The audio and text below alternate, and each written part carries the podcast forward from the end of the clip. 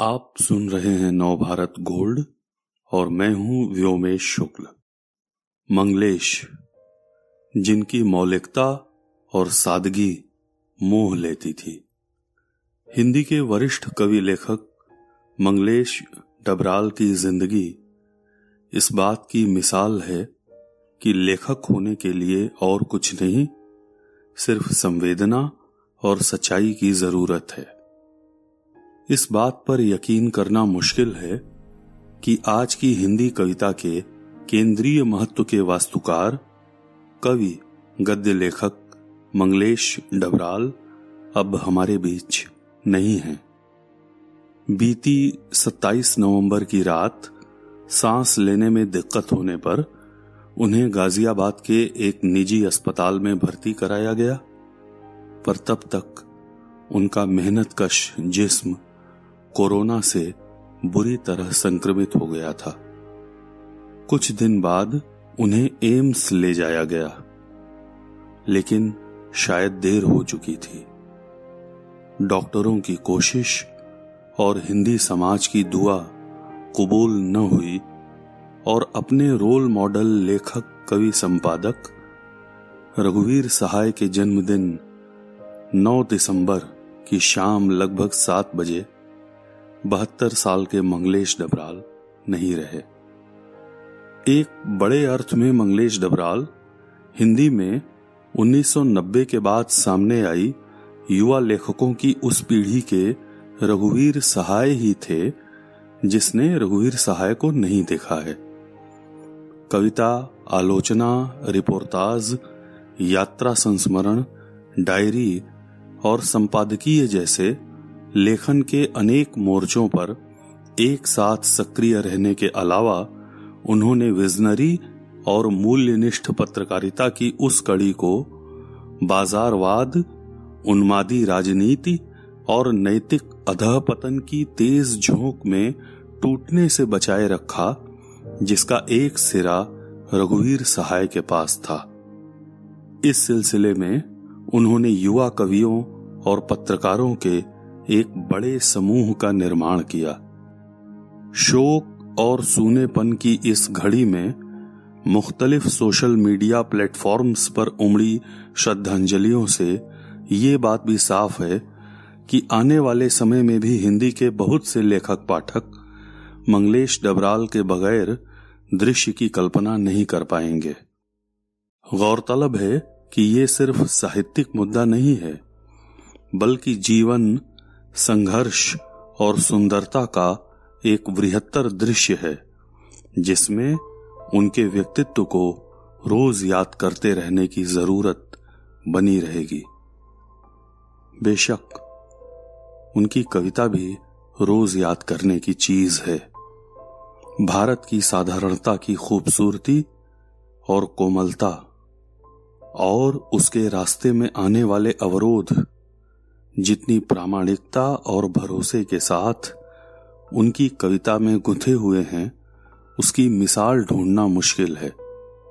आज की तारीख में अगर धर्म निरपेक्षता समकालीन कविता के सबसे बड़े मुद्दों में से एक है तो इतने सीधे और तल्ख बिंदु तक ले आने में उनकी मशहूर कविता गुजरात के मृतक का बयान की केंद्रीय भूमिका है। उन्नीस सौ बानवे और 2002 की घटनाओं से गुजर चुके भारत में ये कविता, कवि कर्म का घोषणा पत्र है। ये धर्मनिरपेक्षता उन्हें हिंदी की पूर्ववर्ती कविता से विरासत या उपहार में नहीं मिली, बल्कि अपने साथी कवियों के साथ मिलकर उन्होंने इसे निर्मित किया था। ये प्रोएक्टिव गैर तात्कालिक गैर समझौता परस्त धर्मनिरपेक्षता अपनी अभिव्यक्ति के लिए किसी दुर्घटना या तबाही का इंतज़ार नहीं करती और स्थापित कलात्मक मूल्यों से अपने लिए किसी रियायत या छूट की मांग भी नहीं करती। इस बात के लिए आधुनिक हिंदी साहित्य का इतिहास हमेशा उनका शुक्रगुजार रहेगा। इसी तरह पूरे संकोच के साथ वो हिंदी कविता को बदलते और बढ़ाते रहे। उनके प्रतिकार में हिंसा के लिए कोई जगह नहीं रही, बल्कि एक नैतिक जिद से हमारा सामना होता था, जो अपनी मौलिकता और सादगी से हमें अभिभूत भी कर लेती थी। मंगलेश डबराल हिंदी साहित्य के इकोसिस्टम से बहुत गहरे जुड़े हुए थे। और उसमें किसी चोर दरवाजे से घुसती चली आ रही कारोबारी मानसिकता और पाखंड के प्रदर्शन से बहुत चिंतित रहते थे। दरअसल, वो कभी भी कविता या साहित्य को विज्ञापन या प्रचार की वस्तु मानने के लिए तैयार नहीं हो पाए। एक जगह वो लिखते हैं, एक बुलेटिन में आठ या नौ लोकार्पणों की तस्वीरें छपी हैं। एक जैसी मुद्रा में हाथों में किताबें थामे, उन्हें सीने से सटाए, विचार मुद्रा में खड़े प्रतिष्ठित लोग। फ़िलहाल इसे हिंदी का पेज थ्री भी कहा जा सकता है। अभी वो रंगीन नहीं हुआ है। ऐसे समारोहों में पुस्तकों के रचनाकार प्रायः कुछ नहीं कहते। कुर्सी पर प्रतिमा की तरह बैठे रहते हैं और इस तरह कर्मकांड संपन्न हो जाता है। हिंदी साहित्य में यह कौन सा युग है? लोकार्पण युग। सत्तर के दशक की शुरुआत में उत्तराखंड के टिहरी गढ़वाल ज़िले के काफल पानी गाँव से चलकर इलाहाबाद, लखनऊ और भोपाल होते हुए मंगलेश जी अंततः दिल्ली पहुँचे। बचपन, पहाड़ों, नदियों और अतीत के तमाम अनुभवों को अपने सीने में रखकर आजीविका और जज्बे की खातिर पत्रकारिता में आए। और आखिरी सांस तक एक कवि के साथ साथ पत्रकार भी बने रहे।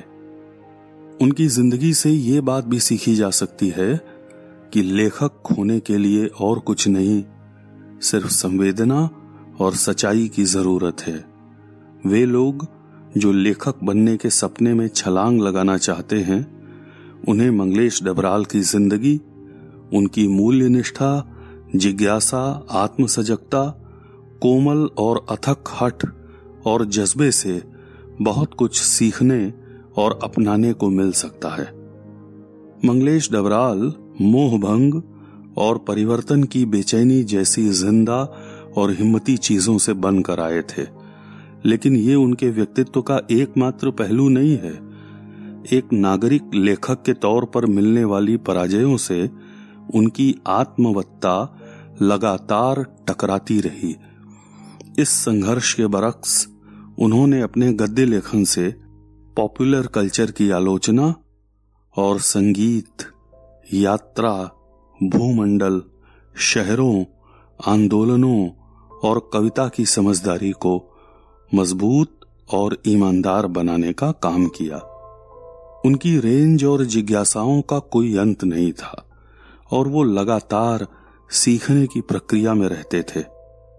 आमतौर पर उनके पाए के लेखक अपनी मान्यताओं और आदर्शों में स्थिर हो जाते हैं, लेकिन उनका मन एक बच्चे की तरह तरल और कोमल था, और किसी भी नए ख्याल और प्रयोग के लिए उसमें जगह बाकी रहती थी। मंगलेश डबराल ने अकेलेपन की बजाय सामूहिकता को चुना था, इसलिए उनके मित्रों, परिचितों, पाठकों और प्रशंसकों का संसार बहुत बड़ा है। उसकी थाह लगाना लगभग असंभव है। लेकिन यही बात उन मूल्यों के बारे में नहीं कही जा सकती जिनके लिए हमने उन्हें जीते मरते देखा है। उनके जैसे विचारक कवि की मृत्यु के बाद जो अप्रत्याशित खालीपन हिंदी कविता की मुख्य धारा में आने वाला है, उसे मूल्यों के समर में उतरे बिना भरा नहीं जा सकता। यूँ उन्मादी राजनीति, भोगवादी सभ्यता और नैतिक पतन का जैसा रचनात्मक और टिकाऊ क्रिटिक उनकी शख्सियत की मौजूदगी से ही संभव हुआ था, उसकी भरपाई अभी तो क्या कुछ समय बीत जाने पर भी होती नहीं दिखती। हिंदी की दुनिया पर अभी बुराई का कब्जा नहीं हुआ है, लेकिन अब सच झूठ के घालमेल प्रदर्शन परकता और सत्तात्मक पारस्परिकता से पहले से आक्रांत, साहित्य के परिसर में अच्छाई और बुराई के बीच तनी हुई शक्ति संतुलन की वो नाजुक डोर टूट भी जा सकती है। हिंदी के अनोखे कवि गद्यकार मंगलेश डबराल ने जिसे अपनी कविता और कविता जैसे गद्य से संभाला था। इस तरह के और दिलचस्प पॉडकास्ट सुनने के लिए विश्व की सर्वश्रेष्ठ Hindi infotainment service Nav Bharat gold पर लॉगिन कीजिए। गोल्ड के पॉडकास्ट का खजाना मिलेगा नव भारत गोल्ड डॉट कॉम पर।